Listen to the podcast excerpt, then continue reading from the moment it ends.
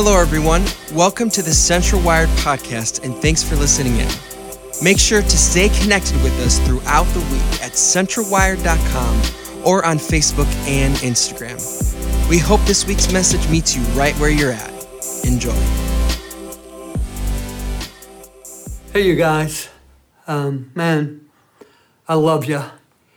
And uh, I love my mom and dad. My, my dad is 92, and my mom will be soon 88. I talk to them every day just to check on them. And my mom's favorite phrase now is This is a crazy time. My folks aren't on the internet, and uh, so they're, they, they struggle a, a, bit. But by the same token, uh, their faith is in Jesus. And I'm grateful because that's where I got my faith. I got my faith from my mom and dad, and this is a crazy time. Sometimes I think it's made crazier by um, politics and people's opinions. It's like everybody has an opinion, and and then people's preferences. I mean, if my mom and dad could have their way, uh, it's not just that church would start up again immediately, but it would be just like it was three months ago.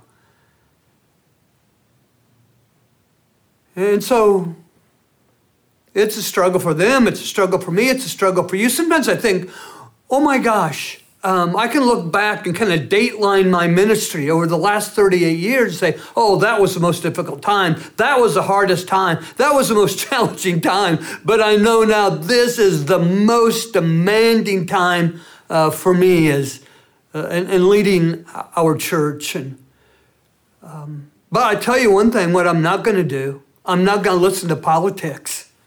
Um, sometimes I find it interesting, but mostly annoying. I'm not going to listen to people's opinions about when we start together again as a church uh, in the building. Now, you know the church is not a building, right? You know that God isn't limited to a particular geographical location. This is the most exciting time in the life of our church because what God is doing through our online ministry that we're increasing and increasing till uh, this coming week, it's going to be seven days a week, adding new ministry all the time. This may be the greatest time for the kingdom, uh, and God knows. Um, so I'm not going to listen to people's opinions.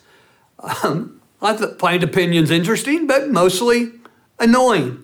And then people have preferences, like my mom and dad's, like mine. I had to grieve my way to where I am right now because of what uh, feels like is missing from my life. But I tell you what I will do. Through 38 years of serving this church and being your pastor, here's what I listen to. Just as I said in my recent messages, I, I open my heart to God's voice by opening His Word. And if you want to know how we uh, as a leader will make decisions on when we gather again and how we gather again at a geographical location uh, confined to four walls, it will come from God's Word. Uh, we, we will partner up with uh, local uh, health department on what is safest for our people because I love everybody in this church. I love every child. I love every single person, every married person. I, I love every elderly person. And everyone has to be taken in consideration their safety, their, their faith, what causes them uh, to grow, um, what causes them to flourish. And, and I guess it all comes down to choice. And I'm, I'm choosing my faith in God, believing that this is a temporary time, but my God's word is eternal. And he has always been faithful through the last 38 years of my, of my, of my ministry. He's always been good, absolutely good. He knows what's best. He knows the future, and he's at work to our good. So I'm going to trust him and ask you to join me. What decisions I make, we make as a leadership, not everyone's going to agree. And I'm not perfect. I'm apt to make a mistake. But I'm going to listen to God. And what He says, I'll do. And where He leads, I'll follow. And I'm, I'm going to ask you to join me in that as we take our church into an uncertain future, but certain that our God holds the future and trusting completely in Him. I love you, and I look forward to every tomorrow, every next week, every next month with you. In Jesus' name, amen. Hey, if you're joining us for the first time, you've caught us uh, in part two of a two part series on how to pray prayers that always get answered. Uh, part one was last week. You can go online and watch that message. Uh, today's part two. But, but let me ask you this Do you know the first thing God did upon creating Adam and Eve? He blessed them. The Word of God says God blessed them. I'm giving you everything that has life. That's Genesis chapter 1. He blessed them. In Genesis chapter 2, he blesses them again, but he blesses them with a warning. He says, I'm giving you everything that has the life of God, eternal life. But be warned, in the middle of the garden is a poison tree, the tree of death. If you eat its fruit, it'll kill you. Stay away. That's Genesis 1, Genesis 2. And then the crisis occurs in Genesis 3. Here's what happens uh, the man and woman, they can't stay away from the tree. They are mesmerized, captivated, allured by this tree of death. Here's what the Bible says She, Eve, the woman saw. Now, the Hebrew word for saw is rashah, and it means to stare near and be captivated. She saw close up and personal that tree, that it was beautiful, that its fruit looked delicious, and she wanted it. First crisis in human history. And Eve does not pray. She does not listen for the voice of God. She does not talk to God. She does not ask God for permission. She just takes initiative. She just takes action. She does listen to Satan. She does believe Satan. And she violates the heart of God. She eats of the tree. She took some of the fruit and ate it. She gave some to her husband and he ate it. And at that moment, as soon as they violated the heart of God, they suddenly felt shame. And from that moment, they just piled mistake on mistake. They just experienced painful consequence upon painful consequence. The, the same is true of us. When, when we're faced with a life decision and we don't pray, I'm going to buy that car. I'm going to ask her out. We take initiative without asking God's direction. We take action without asking God's permission. When you neglect to pray, you know what God does?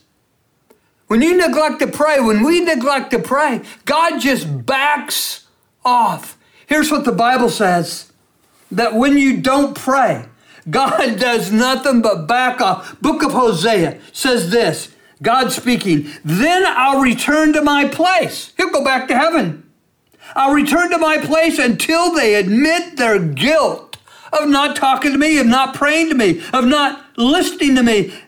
Admit their guilt and then turn to me. I mean, as soon as trouble comes, then they will earnestly seek for me. Isn't that the way it is? When we get hammered by life's troubles, then we turn to God. Then we look to Him. Then our hearts cry out. Um, then the good news of that is that it's never too late to pray prayers that God always answers. But wouldn't it be amazing wouldn't our lives go to another level of wonder and abundance if we learn to pray before the troubles come? Before our marriage is a mess, before our finances are wrecked, before we lose our job, what if we prayed before the troubles come? We know trouble's coming, so why not pour our hearts out to God so that He can go ahead of us and resolve the struggle, so that He can go ahead of us and prepare the strength we need, so that He can go ahead of us and we can have peace no matter what comes our way because we know that our God is at work to our good. So, how do you pray prayers?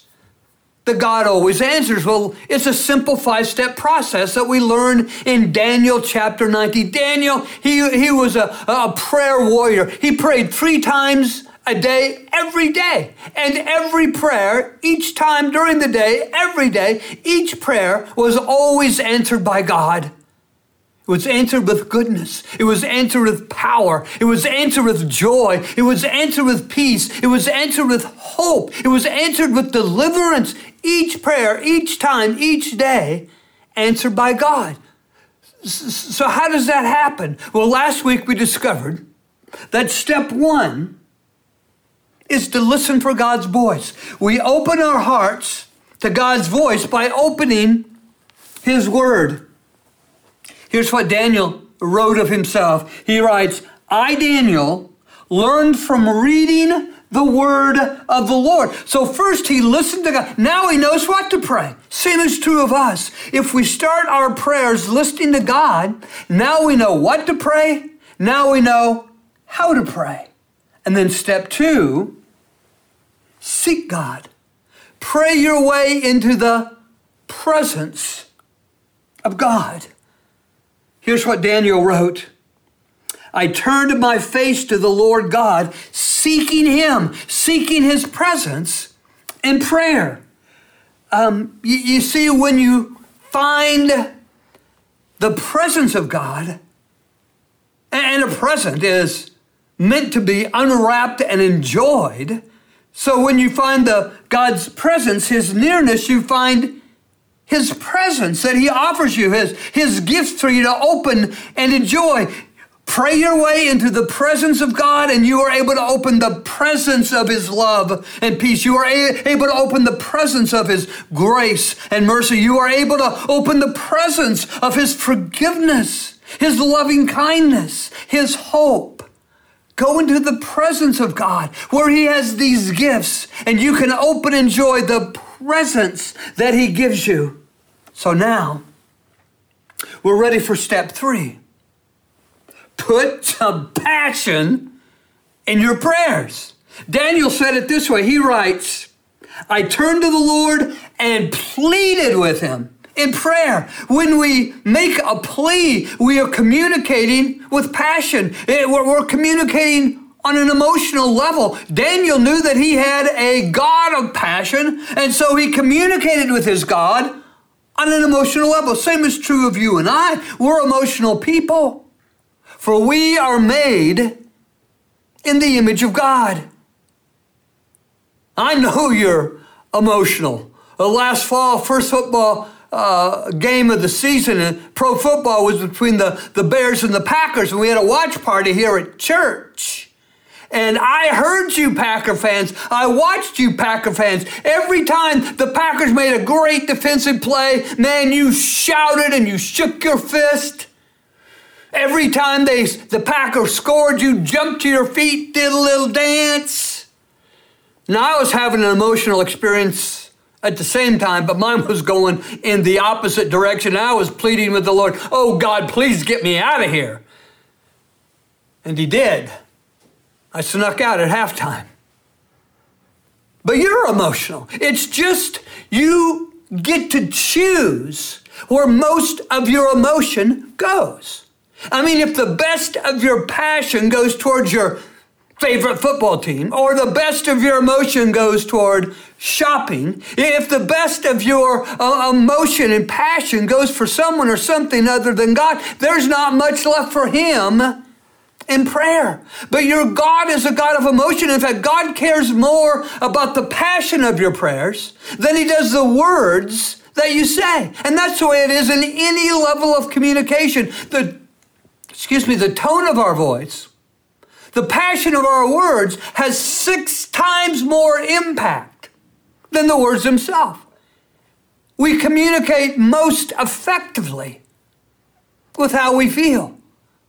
So I know you're a passionate person. It's just the direction you choose to send your passion. But I'm telling you this if you aim your emotion through your prayers to the heart of your God, He's at work to your good. He's making everything beautiful in His time. You can say with confidence, I can do all things through Christ who gives me strength. That's the, the, the good result of praying with passion. Daniel writes this way I turned to the Lord and pleaded with him in prayer.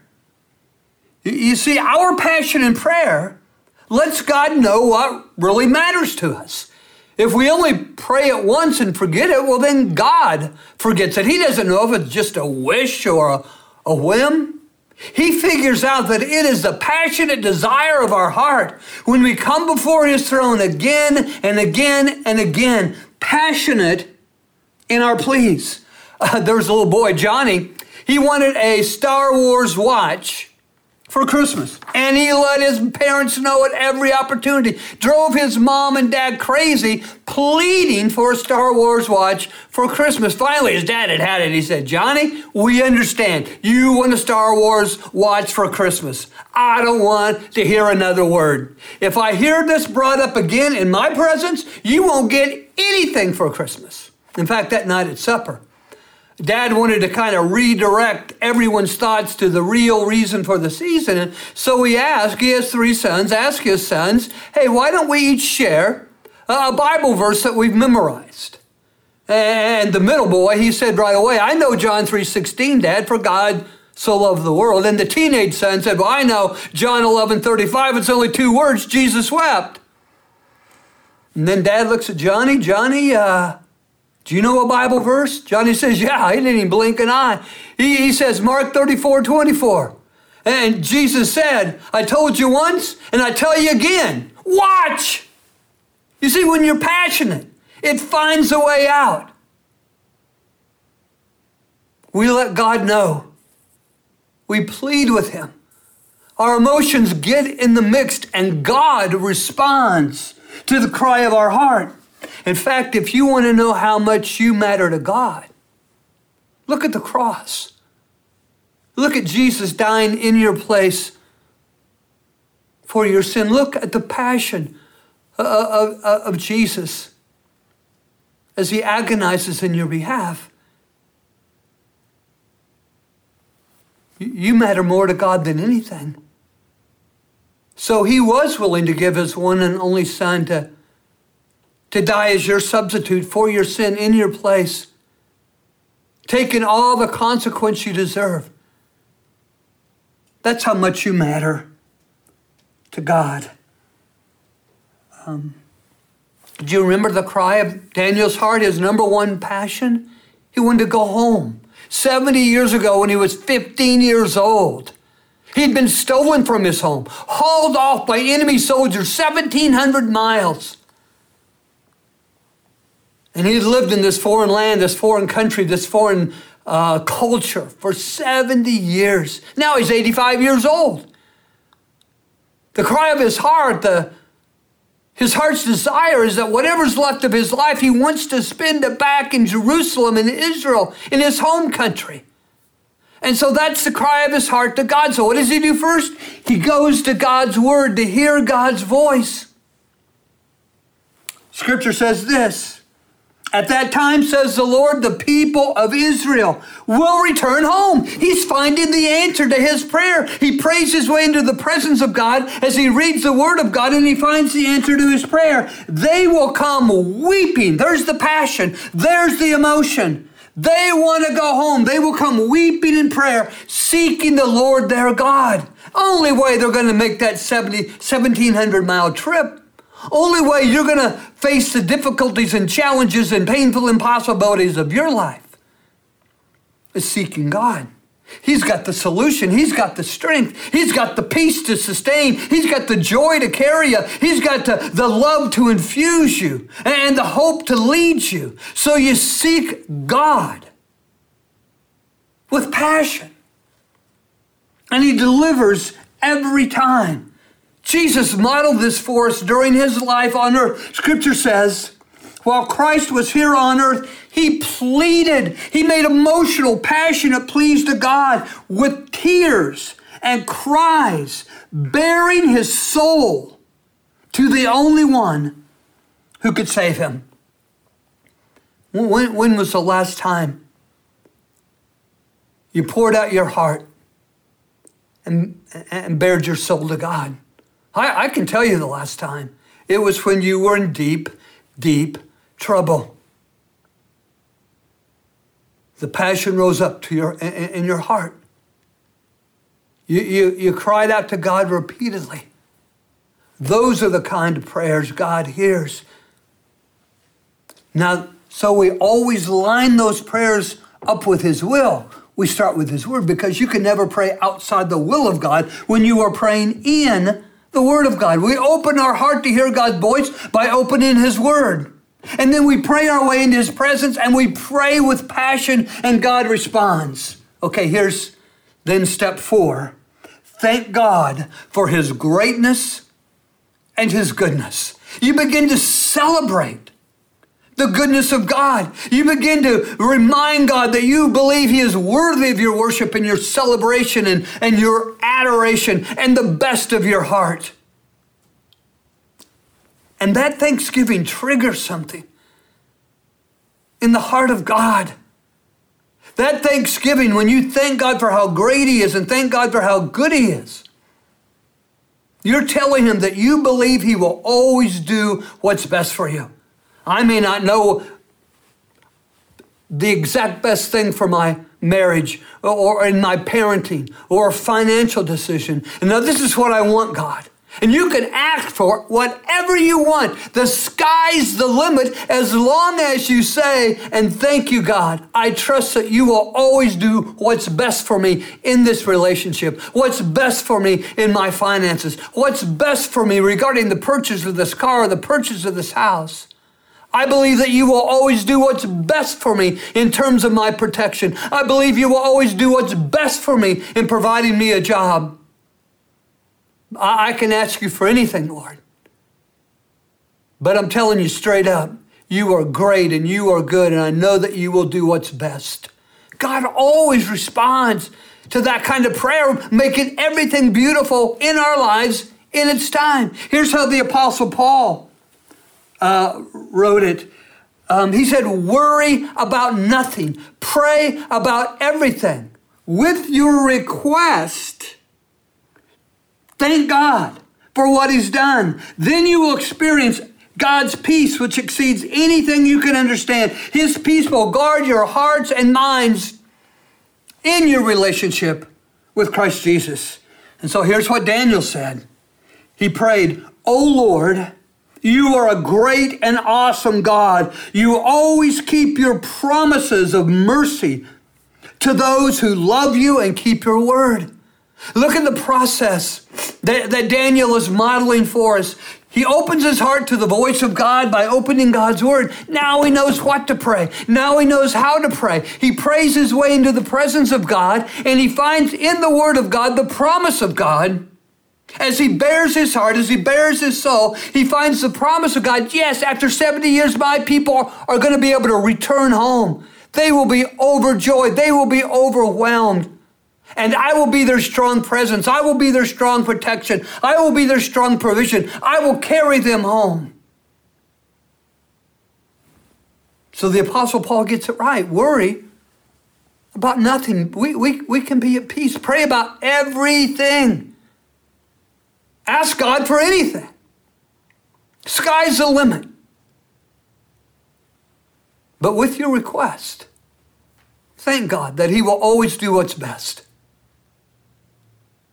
And then the peace of God that passes all understanding will guard your hearts and minds in Christ Jesus. Open your heart to the voice of God by opening God's word. Pray your way into his presence. Pray with passion. Pray with thanksgiving. And finally, confess your sins.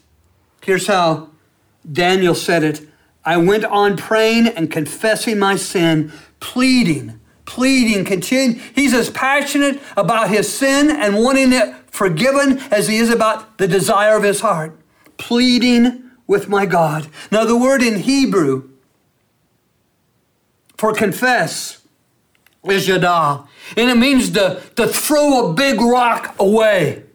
You see, when we sin, it's like carrying a huge rock around with us. And the longer that sin goes unconfessed, the bigger that rock becomes. And it's just a, a burden we, we live with. And so when we confess our sins, it's like chucking that rock as far from us as we can. That rock, as we carry it, becomes a big, it clogs up the prayer pipeline between us and God. And so when we get rid of the rock, not only are we free of that, that painful burden, but now the pipeline is cleaned up so God can deliver answered prayer. Here's what the best friend of Jesus said If we confess our sins to Him, now, some people are afraid to confess their sins to God because they're afraid God will punish them. Nothing could be further from the truth. Look at the truth. If we confess our sins to Him, God can be depended on to forgive us and to cleanse us from guilt and shame of every wrong. It is perfectly proper for God to do this for us, for us, for us, because Christ died to wash away our sins. And so, just as we did last weekend, right now, we're going to use this as a launching pad to move into a time of communion with the Lord. When we remember that Christ died for our sins. And so we're going to confess our sins. You have the emblems before you a bit of bread or cracker, sip of juice representing the body of Christ that was brutalized in your place as your substitute, taking the punishment you deserve for your sin. His blood poured out to cleanse you of all guilt and shame. And so when we pray, we will, we will pray our sins confessed before God. And and you can walk away from this meaningful moment completely free of guilt and shame, fully, deeply, profoundly forgiven of all sin, past, uh, present, and future. So let me pray with you, and then we'll take the Lord's Supper together. Let's start before the Lord. Father, let me begin with your word. On the night that Jesus was betrayed, he took the bread and broke it and blessed it and said, This is my body. Take and eat. Do this in remembrance of me. So take the bread, the piece of cracker, and eat it now. And let me pray over this moment with you. Lord Jesus, in John 6, again we approach your word. For there's a promise there that everyone who eats your flesh you will come and set up a home inside them. Please do that now as we remember how you suffered in our place for our sin. And saying our, our sin, Lord, together we confess that we are sinners, much in need of your grace. And we are just taking those rocks of sin and throwing them your way. And we know you'll cast them into the deepest sea.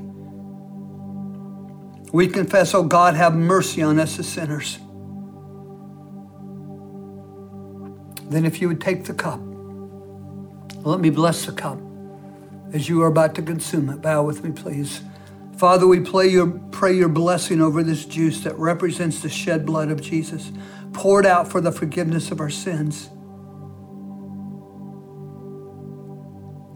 Thank you, Lord God, that by our confession now, as we drink this juice, we are being cleansed of all guilt and shame. As we consume this juice, we are consuming cleansing. We are consuming forgiveness. Most importantly, Lord Jesus, we are consuming you. Fill us to the full. In this moment of communion, rooted and established in love, help us to grasp the height and the depth and the length and the breadth of the love of Christ for us and fill us to the full with your fullness, O God. In Jesus' name. Amen. I love you. If there's anything I love more than you, It's being free of all sin by confession and the cleansing work of Jesus Christ on the cross and his victory over the grave.